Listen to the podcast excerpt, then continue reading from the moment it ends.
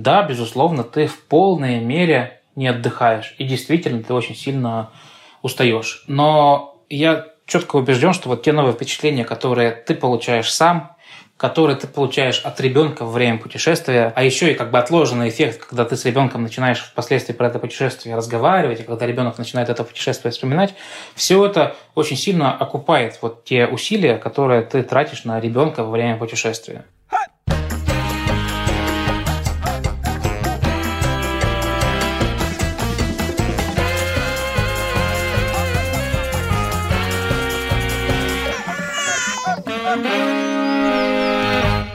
Привет, меня зовут Александр Борзенко, и это подкаст «Сперва роди», подкаст о родительстве, где мы не даем никаких советов, а только делимся своими тревогами, переживаниями и смешными историями. Детей, которых я постоянно обсуждаю в этом подкасте, зовут Петя, ему уже 13 лет, Тише 11, а Мане 9. Привет, меня зовут Юрий Сапрыкин, а моего сына зовут Лев, ему 2 года и 8 месяцев. Вчера он сказал слово «самокат». Вау. Да, поразился этому очень сильно. Это двусложное слово соединить. Но это главная, но еще более важная новость. То, что вы можете присылать нам письма на спервороди@meduza.io или записывать аудиосообщение в телеграм-канал Meduza Loves You. Но, внимание, у нас скоро будет выпуск, где мы будем отвечать на вопросы наших слушателей. Если у вас такие вопросы есть, любого характера, про этот сезон, про предыдущие, про что захотите, в общем, то вы можете прислать нам вопросы на адрес спервороди@meduza.io. Мы выберем самые классные и обсудим их в студии. И ответим. Вован, дай и пару... не дадим советов. Вован, представься и дай пару примеров вопросов. Идеальные вопросы. Привет, меня зовут Владимир Цыбульский, моей дочери Соне 2 года и 5 месяцев. Да, 5. Вот, и да, про вопросы я хотел сказать просто, когда Юра сказал, что нужно задавать вопросы, я подумал, что, в принципе, вы можете спросить, сколько детей у Александра Борзенко. Блин, я тоже самое подумал. Вы не поверите. Я хотел пример привести. Я предсказал эту шутку за километр. А также, кто отец Юрия Сапрыкина. 2 вопроса, которые беспокоят аудиторию. Но мы рады любым вопросам, в общем. Не забывайте ставить нам оценки в Apple подкастах. Там осталось до 5000 оценок. 130 оценок, по-моему, или 120. В общем, вы знаете, что делать. Поставьте там пятерочку нам. Борзенко по числу детей. Только сами выбирайте там 3 или 5, конечно. И пишите отзывы в приложении CastBox. Привет, меня зовут Василий Сабиров. Я игровой аналитик, и у меня 2 детей. Дочка Майя, ей 5,5 лет, и сын Иван, которому только что исполнилось 3 года. Мы очень любим путешествовать. Это самое главное, это то, почему меня позвали в этот подкаст. Мы путешествуем, и появление у нас детей никак не поменяло наши планы на путешествие. Я напомню, что в 3 сезоне мы действительно зовем самых разных отцов и просим их делиться с нами тем опытом, которого у нас нет. Мы, понятно, тоже путешествуем с детьми, но, наверное, не в таком объеме, как Василий. И еще хочу сказать пару слов про спонсора этого выпуска. Это партнерский выпуск, и мы его записали при поддержке бренда Bugaboo, о котором, наверное, многие родители... Bugaboo! Этот бренд выпускает детские коляски, автокресла, в общем, самые разные штуки для детей.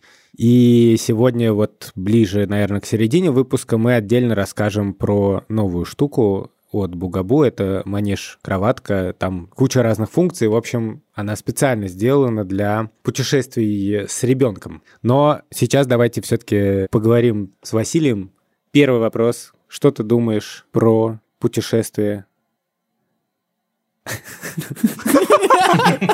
А знаете, почему я задумался? Потому что, на самом деле, я увидел, что я вспомнил, что Василий игровой аналитик, и понял, что меня просто раздирает от вопросов по поводу игр. Но, давай, наверное... Борзен, ну ты можешь спросить что угодно, как бы. Все, Василий уже здесь, ему уже никуда не деться, как бы. Ладно. Да, давайте, спрашивай. Хорошо. На самом деле, я все-таки хотел бы спросить про путешествия. А я думал про GTA 5. Про GTA 5 мы потом спросим. Я думал про Киберпанк. Нет. Вообще, когда все началось и насколько появление детей изменило путешествие? Мы с женой путешествуем вообще достаточно давно, ну и стараемся всегда несколько раз в год куда-то выезжать. Я не скажу, что мы путешествуем супер много. Ну, то есть несколько раз в год, мне кажется, что это такая стандартная норма, по крайней мере, для нас.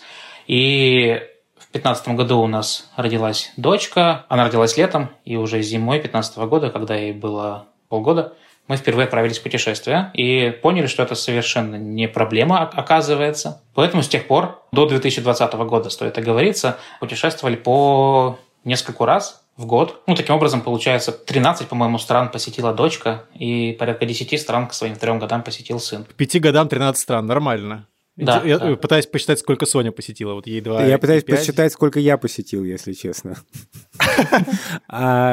Страны бывшего СССР считаются? Думаю, что да. Вообще, я удивлен, что Василий сказал, что здесь путешествие с ребенком не страшно, потому что вообще путешествие с детьми, мне кажется, это довольно жестко в плане того, что тебя огромный стресс посещает, особенно когда ты летишь на самолете и заходишь с маленьким ребенком туда. Когда зашел первый раз с Лёвой в самолет, я очень боялся вот этих взглядов. Этот вот взгляд напротив. Да, все такие закатывают глаза, что ну, ребенок пришел. Еще когда рядом сел такой... Вот, и там уже ты видишь, что он собирается поменяться с кем-то, сосед. Вот, и я хотел спросить в связи с этим, как прошел ваш первый полет, куда вы летали, и как вам удалось так настроиться, что это все хорошо прошло, и я так понял, что это хорошо прошло. Да, все прошло отлично. Мы полетели в Испанию на такую короткую там месячную зимовку. Прошло все прям вот прекрасно и изумительно. Я не помню ничего про этот полет, и это самое главное, что про этот полет нужно знать. То есть все было норм. А вы летели на обычном самолете? Да, мы летели на обычном самолете. Тут еще важно оговориться, что мы летим из Перми. Потому что вот до недавнего времени мы жили в Перми, и, соответственно, для нас путешествие – это как минимум 2 самолета. 2 самолета, да. Да, в одну сторону. Вот. И для нас это всегда означает ранний подъем самолета, потому что Пермь-Москва летают где-то так в 5-6 утра. Соответственно, чтобы с ребенком 5-6 утра вылететь, ну, нужно встать, получается, в 2-3 и отправиться в аэропорт. Наверное, больше стресса вот здесь, вот что ночные подъемы, нежели стресса, который есть в самолете. Но мне кажется, что маленький ребенок в самолете просто спит, и все. Ха-ха. По-моему... Да, я понимаю ха-ха, и уже на обратном пути у нас случилось такое первое ха-ха, но в целом это не проблема. Я не скажу, что здесь, знаете, мы такие люди, которые поймали в этом дзен. Нет, у нас тоже были в этом проблемы. У нас тоже ребенок в свой 4-й, получается, перелет, когда мы летели из Испании, орал. Ну, настолько орал, что прям было неловко. Вот, возможно, кстати, в этом есть преимущество того, что мы поняли, что, вот, получается, самое страшное уже позади, значит, можно куда-то снова лететь. Слушай, а вот, когда мы обсуждали в первом сезоне, у нас был выпуск про путешествия, также известный как выпуск про домкрат. И там у меня сложилось такое впечатление, что Юрец, он так скорее волнуется, вот Лёва кричит, всем доставляет неудобства, как же это все плохо. А Вован проповедовал такую школу. Мой ребенок, самое главное, кто что там думает, мне все равно. Орет, значит, орет. Заткните уши. Ты к какому полюсу ближе? Моя святость разбилась сейчас. Я проповедую ровно тот же, что и Вован. Ровно ту же парадигму, что мой ребенок кричит, как бы ладно. Для меня не существует в этот момент остальных людей вообще совершенно. То есть мне, правда, совершенно не важно, что они думают в этот момент. Я просто хотел уточнить, что тогда мы разговаривали про маленьких совсем детей. Все-таки, когда они взрослеют, дети, они начинают кричать не только потому, что им что-то действительно надо, а чтобы там даже на тебя иногда надавить там, и так далее. И поэтому это уже немножко другой как бы крик, и ты уже по-другому можешь к нему относиться. У меня есть истории и про то, как орал маленький ребенок, и про то, как орал ребенок побольше. Давай про побольше. Про маленьких вроде понятно. Про побольше? Да, берешь фикс-прайс, заходишь туда перед полетом, тратишь, ну, допустим, 200 рублей. Здесь же нельзя давать советы. Я зашел в фикс-прайс, потратил 200 рублей. Берешь, ну, совершенно какую-нибудь мелкую ерунду. Но это новое впечатление для ребенка. Какое-то время это дает тебе выиграть. А если это еще и не просто кукла, а некий интерактив, ну, там, допустим, какие-нибудь карточки, а на каждой карточке разные картинки, то там же еще и можно геймификацию приложить и поиграть с ребенком в обычные какие-то карточки. И да, там 2-3-4 часа перелета таким образом более-менее нормально проходят. То есть ты чувствуешь, что ребенок напряженный и хочет что-то еще, и ты ему подкидываешь какую-то новую игрушечку, а тут еще и обед подвезли. Где история про ор? Я ждал историю про ор.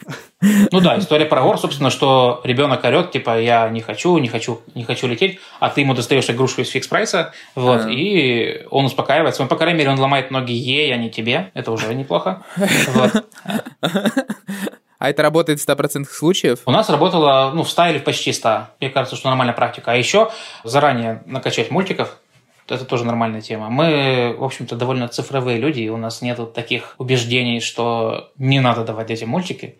Равно как и нет убеждений, что детям надо давать мультики постоянно. Мы иногда им даем. И вот в самолете такое иногда случается довольно часто. Причем я стараюсь еще и мультики разные накачать. То есть не только Свинку Пеппу, но и Три кота, еще и Лунтика. Чтобы опять же менять постоянно картинку. Твой рейтинг мультфильмов для путешествий, пожалуйста. Три кота — это топ-1. Там есть даже специальная подборка для мультиков про путешествия, что позволяет ребенку войти в некоторый резонанс с его текущим состоянием. Уже второй герой про Три кота у нас тут заявляет. Я вот не видел еще ни разу. Но нормально. Это очень хороший мультфильм. Хороший. На втором месте Моана. Она очень хорошо работает, когда вы с детьми летите на море. Там еще и песни есть, и плюс, ну, вот море, там все красиво. А Моана для постарше, да, скорее? Или нет? Двухлетнему ребенку заходила нормально. Ага, хорошо. Вот. Ну, она яркая просто, да. Угу. Она там какие-то мультики нуарные, которые еще в условиях самолета, наверное, не стоит показывать, тем более двухлетнему ребенку. Нуарные — это Простоквашино? Это новая Простоквашино. Так, хорошо, но мы сбили рейтинг. Так, топ-1 Три кота, топ-2 Моана, топ-3. Да, топ-3 назову, пожалуй, смешарики пин-код. Вот именно пин-код. Потому что... Это уже поздняя какая-то работа, да? Да, это поздняя работа, это уже такое переосмысление прошлого опыта, да еще и на тему... Переосмысление опыта Копатыча. Да-да-да. Он такой перерожденный Копатыч. Поздняя рефлексия Лосяша. Да. Там просто очень много рассказывается про всякие изобретения. И этот мультик... Создается иллюзия, что это еще и полезно, да? Да, потому что его еще и мне интересно смотреть, это тоже важно. Вот, соответственно, смотрите, у первого и третьего места есть... многосерийность. То есть ребенок говорит, не хочу эту серию, окей, а у тебя их еще 100. И это более-менее, но на самолет хватает, на один перелет. Так, ну долетели. Подождите, простите, я еще в самолете. А, ты еще в самолете. Я еще в Перми. Вот я на самом деле еще тоже в Перми, потому что мне кажется, что большая часть неудобств, она заключена не в самолете, а в аэропорту, и вот в посадке, вот это все. Ну просто представьте, 5 утра, Пермь, зима, вы летите с ребенком на первую зимовку. Прости, ты так уверенно говоришь «зимовка», то есть это ваша обычная практика, типа вы зимой летите зимовать в теплые края? Да, у нас такая практика была, мы несколько лет так делали. Борзен, тебе ли не знать, как птицы? Да, очень многих птиц такой механизм есть, приветствую. И вот представьте, вот есть автобус, который подвозит здание аэропорта к самолету, да? Просто представьте, что зима, там, -30, и вы зашли в этот автобус. Да, разумеется, люди добрые вас... Даже сейчас плохо просто в студии, прости. Вас посадили... А дверь автобуса не закрывается, потому что водитель говорит, не могу, у меня обязанность такая держать открытой, потому что люди приходят. А вы еще зашли во второй автобус, который дольше стоит. Собирает всех опоздавших. Да. И вот это плохо. После этого мы, собственно, решили для себя эту проблему следующим образом, что нужно попадать в конец первого автобуса. То есть вы заранее можете договориться с человеком на гейте, чтобы когда вот первый автобус будет отъезжать, пожалуйста, скажите нам. И это нормальная практика. Мы заходим, дверь за нами закрывается. Дальше, получается, подъезжает автобус. Если повезло, то дверь открывается по принципу «кто зашел последний, выходит первый». То есть вы, получается, сразу же уже в самолете. То есть таким образом вы минимизируете время на вот эти вот транзакционные издержки, да? То есть вот вы были в аэропорту, где там, допустим, есть какой-нибудь duty-free или что-то там подобное, и вот вы уже в самолете. Вы не ждете никого. То есть очень важно попадать именно в первый автобус. По крайней мере, мы для себя такую практику выработали. А что со сном? В смысле, вот ребенок в 5 утра поднялся. Просто такой... Просто он на расслабоне спит. Просто спит на чемодане. Нет, ребенок на расслабоне, понятно, там первые 2-3 минуты, а затем он понимает, что ого, путешествие, и начинает активно бодрствовать. Вот. А в самолете более-менее его, как правило, укачивает, и ребенок спит. По крайней мере, в самолете Пермь Москва, там с 6 до 8 утра, который летит, ребенок точно спит. А во втором самолете можно показывать Моану, в которой есть море, и формировать у ребенка какие-то ожидания. Слушай, а расскажи, знаешь чего? Ваши путешествия, они какие? Вы приезжаете в город и тусите там просто на море? Или вы идете в поход? Или вы там еще что-то делаете? Да, у нас довольно городские путешествия. То есть мы прилетаем в какой-нибудь европейский город, берем квартирку там на Airbnb, тусим там 2-3 дня. За эти 2-3 дня изучаем программу, причем формируем программу как для взрослых, так и для детей. Ну, то есть не только паб, но и какой-нибудь парк. Вот, допустим. Вот. Смотри, не перепутай. Да. От паба до парка. Путешествие с Василием.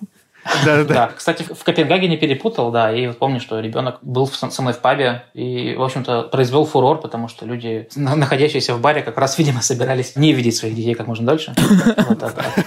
Хорошо, что тебе наплевать на то, что другие люди думают. Да, это, мне кажется, это очень важно. Что делали датчане в этот момент? Пили. В смысле, что они не обращали внимания, или как? Или они такие... Да, ну, то есть, как бы, кто-то позаигрывал... Кто это? Вот, с ребенком там. Это ребенок из чади дома? На самом деле, люди в Европе достаточно хорошо всегда относятся к детям. Да, это правда. Вот, и это прикольно. Но, правда, особенно итальянцы и испанцы. Да. Ну, то есть, так скажем, в Южной Европе, мне кажется, что вот особенно. Я даже помню, что мы когда-то пришли в бассейн в Черногории. Просто было холодно, и на море нельзя было покупаться, только погулять. И там настолько наших детей все стали вдруг любить, вот, что говорят: ой, так давайте мы их поддержим, мы с ними поиграем. Вы же, наверное, тоже хотите искупаться. Искупайтесь 10 минут, мы с ними поиграем. Мы переглянулись с женой, подумали, ну ладно, валим. 10 минут искупались, поплавали нормально. В это время как бы черногорские сотрудницы бассейна действительно довольно весело играли с нашими детьми, принесли им каких-то чупа-чупсов, игрушек и так далее. Вот, и это очень классно. Блин, у меня такое впечатление от Черногории. Черногории просто вообще... А вы тоже были в Черногории? Мы были в Черногории, там поразительные какие-то были люди в плане общения с детьми. То есть мы с Верой там плыли на какой-то островок, на котором стоит церковь. Не помню уже, что где-то находится, но когда мы сели на лодку, и мы такие были уставшие, Лёва маленький, что-то там в машине очень долго ехали. Парень, который был сопровождающим на лодке, взял Лёву и стал его развлекать. Минут 15 он просто с ним играл.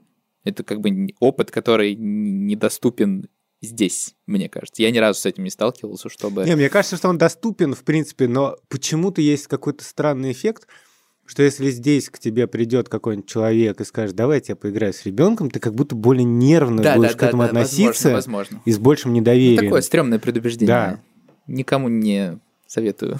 Да. Да, и такое предубеждение довольно легко спадает с тебя в Европе. То есть понятно, что глаз ты все равно не сможешь свести с ребенком в этот момент. Как бы то ни было, ты будешь следить за тем, в чьих руках находится ребенок и что с ним происходит. Ты в основном на спине плавал. Да, все так. Блин, мы с Соней как-то были, в Барселоне, и Олеся пошла там по делам, а мы с ней пошли на пляж. И пока мы там сидели, на пляже, рядом с нами сидела итальянская парочка. И они все косились на Соню, но не решались, никак с ней повзаимодействовать. В этот момент мимо проходила бабуля и дедуля. И выяснилось, что они тоже были итальянцами. И они не смогли удержаться и начали с Соней по-всякому заигрывать, играться и развлекаться. Соня была максимально довольна. В этот момент уже не сдержалась эта парочка. В итоге они вчетвером, и стар, и млад, начали играться с Соней. Уже между собой перезнакомились. Я не понимаю по-итальянски, но я так понял, что они перезнакомились, начали обсуждать какие-то города там итальянские. Такой серьезный коннекшн произошел. Вообще, конечно, потрясающе просто было. И Соня такая в центре этого всего купается в лучах просто. По самолету еще два вопроса. Первое — еда. Второе — аэрофобия. Борзен, в смысле еда? Курица или рыба? У меня, кстати, аэрофобия появилась после того, как мы стали с Лёвой летать. После того, как я поел в самолете. Не, реально, не просто про еду. Вы что-то берете с собой или самолетовское? Да, или... ребенку там до полугода на грудном вскармливании находится, да. И это, кстати, тоже очень хорошо, потому что решает за вас проблему того, что уши закладывает у ребенка при взлете и посадке. То есть можно просто ребенка приткнуть к груди, ребенок будет попивать периодически с нужной для него периодичностью, и ушки будут раскладываться. Это, нормально. У нас с этим ни разу не было проблем вообще. Или соску потом. Вот. Тоже работает. Да. У нас не работало, но, в принципе, это нормальная практика. Наши дети как-то соски не очень любят. Где-то так с полугода до 2 лет. Берем всякие батончики, нарезанные фрукты, сухофрукты и так далее. А 2 года, на самом деле, это очень важный перелом в жизни ребенка. Точнее, в жизни даже родителя.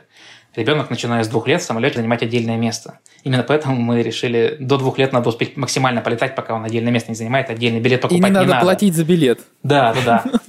А отдельное место означает еще и отдельное питание, которое, в общем-то, там, как правило, достаточно нормальное. То есть там хватит, чтобы накормить маленького ребенка точно. А еще знаете, что классно в самолете? Это еще и, как правило, игрушечки выдают. Часть. Да, выдают. По крайней мере, перевозчиков действительно выдают. И это тоже хорошо, это тоже, получается, позволяет вам сэкономить, еще минут 40, наверное. Блин, я помню, что мы с Верой как-то раз ехали по Испании на машине и с Левой. И тоже Лева нормально летает в самолете, ему нравится, а машину его бесит. И мы вышли на заправке и зашли в магазин, и там мужик такой стоит, вид, что Лева плачет, что-то, мы заправились, и он вручает нам леденец и говорит: у вас есть 5 минут. у вас есть типа свободные 5 минут, и мы такие, блин. А говорит это на испанском? Не, на английском он сказал. Вот Юра уже успел сказать примерно то же, что и я хотел, что, я как бы вроде как обычно нормально летаю, без особых мыслей, но с детьми почему-то становилось стремновато, и при этом я понимал, что мне ни в коем случае не нужно показывать какие-то свои эмоции, потому что тогда я могу заразить этим детей. Вась, у вас были какие-то с этим проблемы? Слушай, не было. Аэрофобии у меня нету. Легкая аэрофобия есть у жены, но такая, что не мешает ей путешествовать. И, в принципе, знаешь, в этом состоянии перелета, когда там ребенок, допустим, кричит или нервничает, и ты думаешь, какую игрушку ты ему выдашь следующую, или покажешь ты ему дальше Моану или пин-код, как-то не до нее, совсем не до... Это, кстати, очень понятно, да, в смысле, что у тебя голова занята четкими какими-то вещами, а не мыслями о вероятности какого-то несчастья. Да, то есть если ты вдруг представляешь, как меня таким расслабленным в самолете, что выдал ребенку 3 кота и сидит, дальше отдыхает, слушает подкаст «Сперва роди», как нормально, завернул, да? Спасибо за этот завертыш. Это не так. Подкаст «Сперва роди» — это и есть 3 кота. Да. 3 кота для взрослых, да. Вот. У тебя в одной руке поильник, во второй руке подгузник, в третьей руке погремушка, в четвертой руке пеленка, в пятой гигиеническая салфетка, в седьмой там остаток ручной клади, который ты держишь на всякий случай. Это все равно примерно так происходит. И вот в этой ситуации немножко не до аэрофобии точно. Угу. Зато есть аэрорадость, когда приземлился. Да.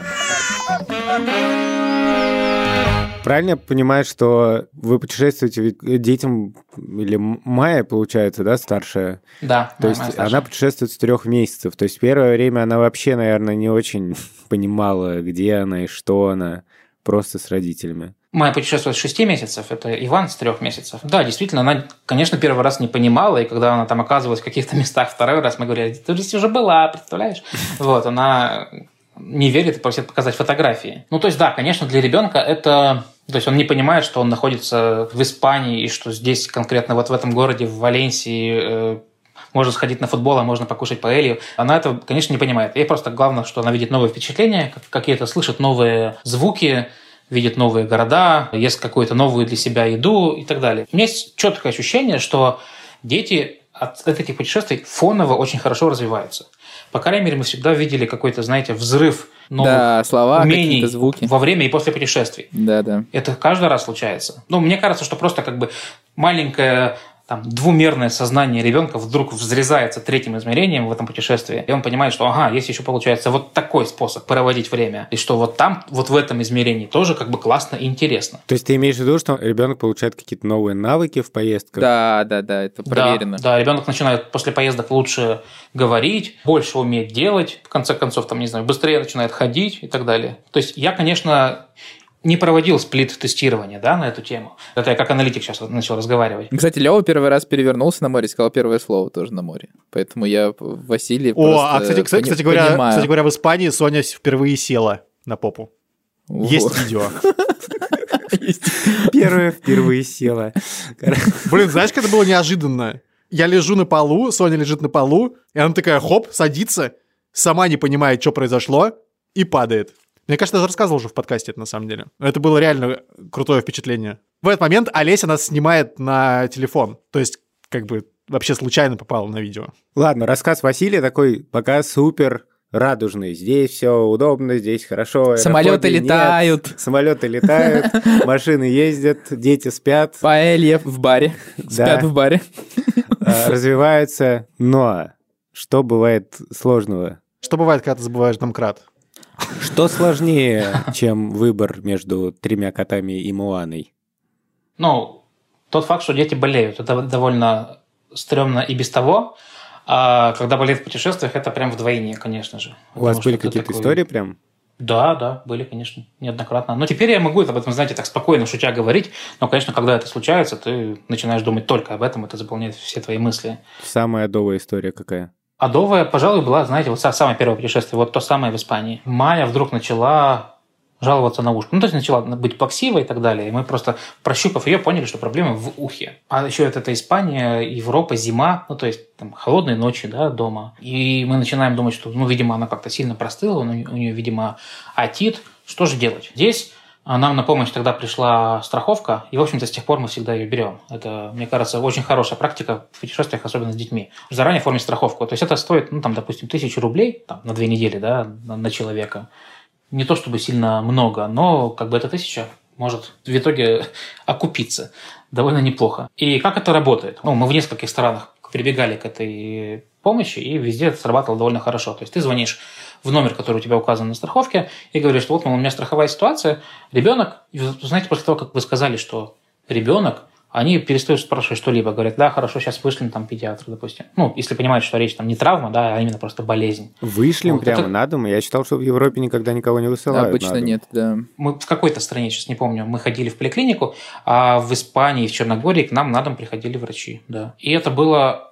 удобно, хорошо и быстро. Страховка, поскольку мы оформляли через российскую страховку, которая заранее позаботилась о том, кого она пришлет вот в этой территории к россиянам, которые застраховались, то, как правило, приходят русскоязычные врачи. Либо русские, либо там просто испанцы, ну, в данном случае испанка, которая говорит на русском языке. В итоге она выписывает вам направление, вы идете в аптеку, покупаете это направление, и дальше, получается, страховка вам эти деньги компенсирует. В нашем случае, вот тогда в полгода это были прям антибиотики, ну, то есть там прям было какое-то воспаление. Оно прошло там за 3-4 дня, все было хорошо, потому что иначе, если бы не было страховки, нам бы пришлось, во-первых, самим искать врача, во-вторых, не факт, что мы бы нашли какого-то хорошего и русскоязычного, и смогли бы с ним нормально изъясниться. Мы знаем английский оба, да, однако все-таки согласитесь, что как бы на такие темы комфортнее говорить на русском языке точно. Ладно, вот. Расскажи, что, как ты переживал по этому поводу. Да сильно как переживал. Но вот смотри, как бы, у нас тут принято рассказывать не только про то, как ты действовал, да, понятно, но про то, что с тобой происходило. Вот у тебя ребенок впервые в жизни заболел, еще и в путешествии. Что ты подумал, что ты почувствовал? Кстати говоря, не впервые в жизни. То есть к тому моменту она уже успела полежать в больнице с тем же самым ухом, вот, и поэтому стало вдвойне страшно в Испании. Ага. Я сразу такой, ладно, там захожу на какой-нибудь сайт, посмотреть, сколько будут стоить обратные билеты. Если что, возможно, придется путешествие прервать. Ты начинаешь как бы готовиться к худшему, что срочно придется вернуться в Россию. Вот. Как бы это ни звучало, да, готовишься к худшему, чтобы вернуться в Россию. Это во-первых. А во-вторых, ты ни в коем случае не запираешь ребенка дома, потому что ты находишься на море, там солнце, вот, и море и солнце, они все равно оказывают какой-то восстановительный эффект. То есть, в принципе, в твоем алгоритме жизни, вот в это время неопределенности, пока ребенок болеет в путешествии, мало что меняется. Ты точно так же путешествуешь, как и путешествовал. Даже если тебя там какой-то переезд из одного испанского города в другой испанский город, ты делаешь этот переезд, осуществляешь. Просто ты потом вызовешь себе врача уже там в том городе. Ну, допустим, не в Валенсии, а в Барселоне. А сейчас минутка рекламы, но сначала история Александра Борзенко. У нас вообще такое бывало, что дети в путешествиях засыпали в самых странных позах и в самые странные моменты. Я помню сейчас навскидку такое супер-микро путешествие. Мало кто знает, что до тех пор, пока поехать крышей на птицах, я поехал крышей на рыбах. Когда Петя был маленький, у меня был как-то флешбэк из детства, и я очень увлекся рыбной ловлей. Мы жили тогда в Латвии летом и поехали на великах. Ага. Пете было полгода, может быть. Нет, ну побольше, все-таки побольше чуть-чуть. В общем, мы поехали на велик на какое-то озеро со старшими детьми и с Шуркой, и у Шуры было кресло велосипедное, и там спал Петя. Мы туда приехали, и Петя заснул прямо в этом кресле, и мы его просто прислонили к дереву, в смысле велик. И до сих пор где-то есть фотка, велик стоит у сосны, и Петя такой просто поник головой и там уснул. Наверное, это одна вообще из самых основных проблем в путешествиях с детьми. В непривычной обстановке ребенок может дольше засыпать. Плюс в отелях не всегда есть для этого подходящие условия, да? И в начале выпуска мы обещали рассказать о манеже кроватки от наших друзей с Bugaboo. Она как раз может помочь облегчить родителям эту проблему. Кроватка называется Bugaboo Stardust. Вот что о ней нужно знать. Она переносная, и ее очень удобно брать с собой в путешествие. Она складывается в специальную сумку на застежках-липучках, но без сумки ее тоже можно перевозить. Ширина манежа в сложенном состоянии всего 14 сантиметров. Весит кроватка вместе с сумкой и матрасом меньше 7 килограммов, а раскладывается буквально за 1 секунду. Причем кроватку можно собирать по-разному. Она подходит и для совсем маленьких детей, и для тех, кто постарше. И еще у нее регулируется уровень дна, чтобы укладывать и вынимать ребенка можно было не сильно наклоняясь. Кроватка начнет продаваться в России уже в следующем году, который уже наступит скоро. А пока в описании этого эпизода вы найдете ссылку. По ней можно сделать предзаказ на кроватку со скидкой. А можно я задам вопрос, процитировав одного человека? Можно. Его зовут Владимир Цыбульский. Вот в прошлом выпуске он сказал, что отпуск с детьми – это не совсем отпуск, не до конца. Ну, то есть ты не отдыхаешь в полной мере, ну и вообще, бывает, устаешь еще больше, чем просто там, будучи на работе. По моему опыту, я поддерживаю Владимира Цыбульского на 99,9%, и я хотел бы спросить, что ты думаешь сам по этому поводу, насколько для тебя кажется отпуск с детьми? Ну, понятно, что это классно и супер, но ты не отдыхаешь в полной мере, то есть ты все время там в некотором напряжении находишься там в связи с какими-то страхами, что ребенок может заболеть, там с перелетом, все время какой-то стресс, короче, есть. Вот. В то же время есть просто великие моменты, которые как бы остаются в памяти навсегда. Вопрос вот такой. У меня можно я отвечу вопросом на вопрос? Да. А с тех пор, как появились дети, ты вообще отдыхаешь в полной мере? Нет, в смысле... Ну да, конечно. Я вижу только лицо Борзенко, и он затрудняется ответить. Я вообще не затрудняюсь ответить. Нет, да. Есть моменты, когда можно отдохнуть целиком. Ну, они существуют, скажем так, что это нельзя говорить, что их как бы нет. Ну, то есть они, как правило, довольно локальные, да? Ну, да, локальные. Тебя отпустили там с мужиками в баню. Вот. И ты как будто там хорошо отдохнул, развеялся. Захотелось, если честно. Взял day-off от семьи и уехал куда-нибудь там. В соседний городок выдохнул. Такое, да, есть. Но, в принципе, все равно твой подход к отдыху сильно меняется, когда у тебя появляются дети. И в полной мере вот прям вот такой сенсорной депривации с появлением детей тебе уже практически не оказаться. И ровно то же самое происходит и с отпуском.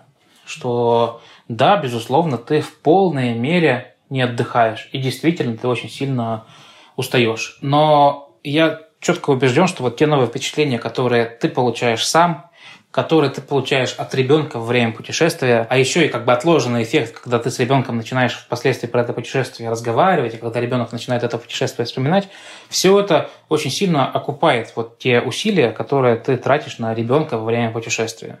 И мне кажется, что лучше так. То есть лучше путешествовать, лучше пусть тебе будет, да, конечно, тяжеловато, стрессово, ты, может быть, не выспишься, но зато потом ты будешь понимать, что все это очень классно, что ты и в стране побывал, и ребенка порадовал, и ребенок еще и так активно развился в этом путешествии, допустим, там начал сидеть или пошел. Да нет, в смысле факт, что путешествовать, конечно, лучше, чем не путешествовать, это понятно. А вы ездили куда-нибудь без детей? Да, есть несколько... Путешествия у нас без детей. Они, как правило, короткие, потому что надолго нас сильно не отпустят. Ну, то есть максимально у нас, наверное, было 6 дней. Путешествие без детей у нас было такое. То есть, получается, Ване не было 2, а Майе было 4. То есть, в принципе, уже достаточно спокойно можно оставлять с бабушками и дедушками. Мы оставили с бабушками и дедушками, заранее договорившись, что они возьмут отпуска. Бабушки и дедушки сговорились и, получается, вместе выехали на дачу, взяли детей, а мы поехали в Польшу. Вообще-то собирались в Грузию, но вот как раз тогда случились эти грузинские события. Это буквально случилось, знаете, за 2 дня до того, как мы должны были вылетать в Грузию. Поэтому быстро что-то такое перегруппировали, причем у нас было очень важное пожелание к этому путешествию, чтобы как можно меньше времени тратить на дорогу и как можно больше тратить там. Но в итоге этого не получилось. Мы все равно летели Пермь, Питер, Калининград, Гданьск на автобусе. Зато очень классно провели время в Польше. Вот. Но, безусловно, конечно, на ежедневной связи с детьми. Разумеется, дети там что-то начали кашлять, чихать, сопливить, но... Мы чувствовали себя достаточно спокойно. Сейчас вспоминаю это путешествие столь же хорошо, сколь и все путешествия. А вы приезжаете такие, и там, у вас часто вы обсуждаете ребенка? То есть у вас получается отключиться? Или вы все время кажется, что, ой, спроси, как там? Да. Ну, ты понял, да, что да, нет такого присутствия постоянного, что вы все равно очень, привязаны и вынуждены все время обсуждать детей? Я так скажу.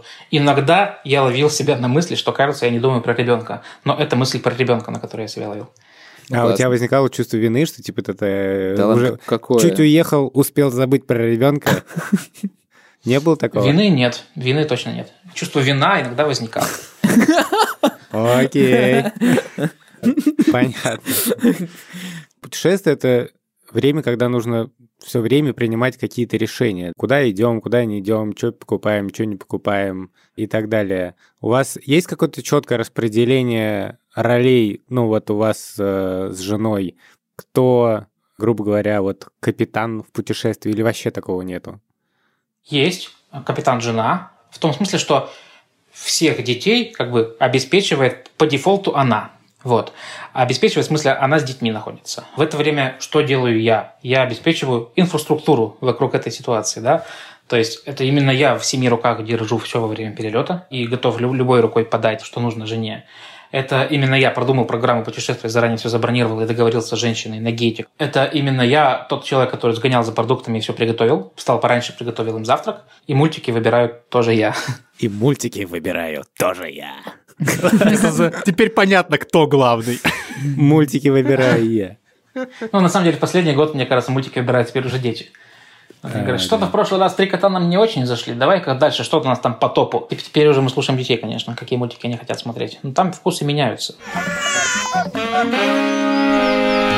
Я помню, у нас была довольно безумная история. Мы летели в Венецию, но при этом с пересадкой через Берлин. И в Берлине хотели провести там типа 1,5 дня, чтобы потусить с друзьями, которые там живут. И вдруг... мне приходит СМС. Ваш перелет отменен из Берлина в Венецию, потому что забастовка сотрудников аэропорта. А тогда по всему миру, по всей Европе были забастовки сотрудников аэропорта. Блин, что это за год-то? 68-й? Но я просто помню, что это был дикий стресс, потому что я все время чувствовал, черт, все срывается. Просто вот то, чего я ждал, там, не знаю, полгода или даже год, идет прахом. У вас что-то такое было? Слушай, мы тоже попадали на забастовки, когда путешествовали с детьми, но, к счастью, у нас обошлось довольно легко. И там, ну, надо отдать должное моей жене Кате за то, что она успокоила меня, потому что я что-то начал стрессовать. Я думал, успокоила бастующих. Мне кажется, она и бастующих успокоит. Ребят, ну, хватит, ну, чего вы, правда? Это было, как ни странно, в 2020 году. Что-то типа 1 или 2 января. Вот. Мы находимся во Франции. И наша задача переехать из одного прованского городочка в другой прованский городочек. Переехать можно либо поездом, либо автобусом. Мы заранее купили билеты на поезд, но тогда, если помните, была какая-то там на несколько недель, на несколько дней забастовка французских железнодорожников. И мы приезжаем на вокзал и понимаем, что ну, нашего поезда нет в расписании, следующий поезд через 8 часов. Я... пытаюсь выяснить. Французы еще и на английском не говорят, а я на французском не говорю. Вот. Не очень получается что-то выяснить. Но, к счастью, тот вокзал был еще и вокзалом автобусным. Поэтому я быстро побежал туда, узнавать, когда идет автобус в тот же самый городочек. Выяснил, что он есть, он в этот день один, и он отходит через... А вот он уже отходит. И я срочно бегу за всеми, за своей семьей. Мы садимся туда. Я начинаю стрессовать, туда ли вообще мы едем, туда ли едет водитель, понял ли он вообще меня. Открываю карту, смотрю, как бы, что едем, кажется, в каком-то не в том направлении. Ну и понимаю, что в итоге, когда нас высадили, что мы находимся этак в 2 километрах от той точки, где нам, по идее, надо бы пересесть. И, ну да, я начинаю стрессовать, в общем, что все плохо, что теперь мы вот останемся где-то тут посреди ничего. Ну хотя это, блин, Прованс. Ну тогда я думал, что мы находимся посреди ничего, и что вот сейчас все будет кончено. Но жена меня успокоила, говорит, смотри, видишь, если вдруг что, то вот через дорогу аренда автомобилей. Мы находимся во Франции, в Европе. А давай сейчас просто спокойненько выдохнем и посмотрим, как нам вообще добраться до этого места. А там еще вот. Немного и Прованс. Я как раз думал, что там еще немного и провал. Вот. Но в итоге мы нашли какого-то человека, который сказал, что «А, да, я сейчас вам помогу». Посмотрел куда-то свое расписание, говорит, вам нужно пройти 1 квартал, и на этом квартале через 15 минут придет автобус, который везет вас в нужный город. Ну, вот так и случилось. И в итоге там через 40 минут мы уже в этом каком-то одном из многочисленных прованских городочков. Самое важное, что в том, который собирались изначально, и что все хорошо. То есть в таких путешествиях, мне кажется, очень важно иметь того, кто тебя заземлит в период стресса. Поэтому, да, можно при распределении ролей заранее подумать, что так, паникером будешь ты, а заземлителем ты. Да, это удобно. Слушай, а вы много гуляете пешком, вот когда оказываетесь в этих городках, и не устают ли дети, и вы берете с собой коляски или что-то подобное? Мы до недавнего времени, ну, когда последний раз путешествовали с детьми еще там в другую страну, всегда брали с собой коляску. У нас была такая двойная коляска, довольно легкая, и мы предпочитали в путешествиях всегда коляски-трости. которые легко складываются, да, которые легко там отдать человеку при посадке, либо на гейте, либо, что чаще бывает, прямо у трапа. Потом прямо сразу же после того, как самолет приземлится, вам эту коляску вывезут, и вы сразу же посадите в нее детей. То есть, да, мы взяли коляску трость, причем, знаете, какую-то, ну, максимально простую, потому что, путешествуя по Европе, ты все равно катаешь детей вот по этой вот каменной брусчатке. Какие-то коляски дорогие, там нет смысла ломать. Мы несколько таких колясок сменили, двойных тростей, и все с этим было хорошо. А сейчас, я еще вам не рассказывал, но сейчас мы, получается, уже не в Перми, мы теперь на Кипре находимся. Вот для нас было серьезным, важным, волевым решением не брать с собой ни одной коляски, что вот теперь, отныне, наши дети будут всегда ходить пешком. Ну и пока мы здесь на Кипре предпринимаем только локальные путешествия по острову, и пока это все вполне срабатывало. Понятно. 2020 год, коронавирус, все, в общем, с путешествиями по европейским городкам не очень. Если бы мы сейчас отправились с семьей в путешествие в Пермь, что бы ты нам посоветовал? Во-первых, я бы посоветовал произносить это слово с мягкой буквой «Р». Пермь. Да, это более безопасно в Перми. Окей, в Перми. Да, это важно. Мне кажется, что только пермяки и одесситы так реагируют вот, на неправильное произнесение названия своего города. А во-вторых, я могу порекомендовать следующее. В 1,5 часах езды от Перми, именно езды на машине или на поезде, есть город Кунгур. И вот именно туда мы совершили этим летом свое, пожалуй, единственное путешествие с детьми. В этом городе есть много чего, что порадует детей. А именно, есть Кунгурская ледяная пещера. Ледяная пещера? Да, да. Захотелось. Которые там проводят хорошие экскурсии, а если еще заранее сказать, что в этой пещере живет дракон, то как бы у путешествия данного будет цель. Во-вторых, там много всяких таких приколов, какие бывают в маленьких городах, ну там, знаете, сувенирные лавки и все такое, да и в принципе какое-то новое ощущение. В-третьих, там есть очень классные мастер-классы по приготовлению пряников, и вот нашей семье это очень хорошо зашло. Дети, по сути, за сутки побывали в пещере, сделали пряники, погуляли. А еще в-четвертых, от Перми до Кунгура ходят поезда, и купешка стоит дешевле, чем плацкарт почему-то. И поэтому мы решили поехать в купе. И показали заодно детям, что такое подстаканники. Вот. И для детей это было абсолютно полноценное путешествие. Мы сняли отель на одну ночь, дети такие забегают в отель. Вау, отель, что у них тут есть? У них здесь есть табличка, которую можно повесить на дверь. А еще у них есть раковина. А еще у них есть кружки и маленький холодильник. Ой, смотрите, какой маленький холодильник. А что это вот за маленькие бутылочки? А еще ребенок выходит из поезда и оглядывается и говорит: папа, на каком языке разговаривают в этом городе? Вот. И ты понимаешь, вот это ощущение, что как бы для тебя абсолютно рядовая поездка в город, в котором ты уже был, в город, как бы, в котором ты замечаешь, допустим, рекламы на домах. Для ребенка это полноценное путешествие, он видит в этом некий новый город, и это очень круто пережить вот это ощущение вместе со своим ребенком. Поэтому в Перми я рекомендую сгонять в Кунгур. А дальше в Перми тоже есть много чем заняться. Ну вот, например, если поехать сейчас, то там можно очень классно покататься на лыжах, например, и вообще оказаться в такой красивой снежной сказке. Я тут, находясь на Кипре, начал поэтому скучать немного. Слушай, но да, я напоследок не могу спросить про игровую аналитику, потому что мы тут периодически друг другу, ну я в основном вою, ною про то, что дети все время в экранах и так далее. Ты можешь, во-первых, рассказать про 3 котов, я понял. Вы какие-то игры на iPad практикуете для детей в путешествиях? Да, мы практикуем игры на iPad. Топ-3? Первое место в топ-3 будет занимать приложение, оно называется Loopy Mall, ну, то есть как зацикленное животное. Вот, Loopy Mall. Это, по-моему, бесплатное приложение. В чем суть? Это такой как бы drum and bass симулятор, когда ты, по сути, просто набрасываешь ноты, а животное под них танцует. И там каждое животное – это какой-то отдельный инструмент, каждая нота – это отдельное движение этого животного, и вот таким образом, получается, набросав, ты можешь заставить животных очень красиво, смешно танцевать, а еще и сделать какую-нибудь красивую мелодию. Ого, Loopy Mall. Супер, я запомнил. Да. Второе, я не помню у него название, что-нибудь типа Story Maker. Это приложение, которое позволяет ребенку сделать мультфильм. Заранее нарисованы все персонажи. Там, по сути, ты можешь лишь менять их местоположение и размер. Затем ты можешь добавлять туда свой голос. И третье, ты можешь добавлять какие-то предметы интерьера для них. То есть ты даешь это ребенку и показываешь пример, как это делается, как это работает. И в итоге они делают какое-то, ну, довольно психоделическое, но все-таки мультипликационное произведение, которое они озвучивают сами, потом еще и сами каким-то образом пытаются назвать и сохранить, и показать нам. И оно сохраняется прямо вот туда, в видеофайлы. Это, наверное, 2-е место. А 3-е место... Тут можно было бы назвать детский YouTube. Это хорошее приложение, которое, ну, довольно хорошо фильтрует контент. Ну, хорошо, да не очень-то. Вот. Там иногда попадаются как бы такие видеоблогеры, что лучше бы они смотрели взрослый YouTube вместо этого. Ну, наверное, здесь как бы я все-таки упомянул, что детский YouTube – это тоже хорошо.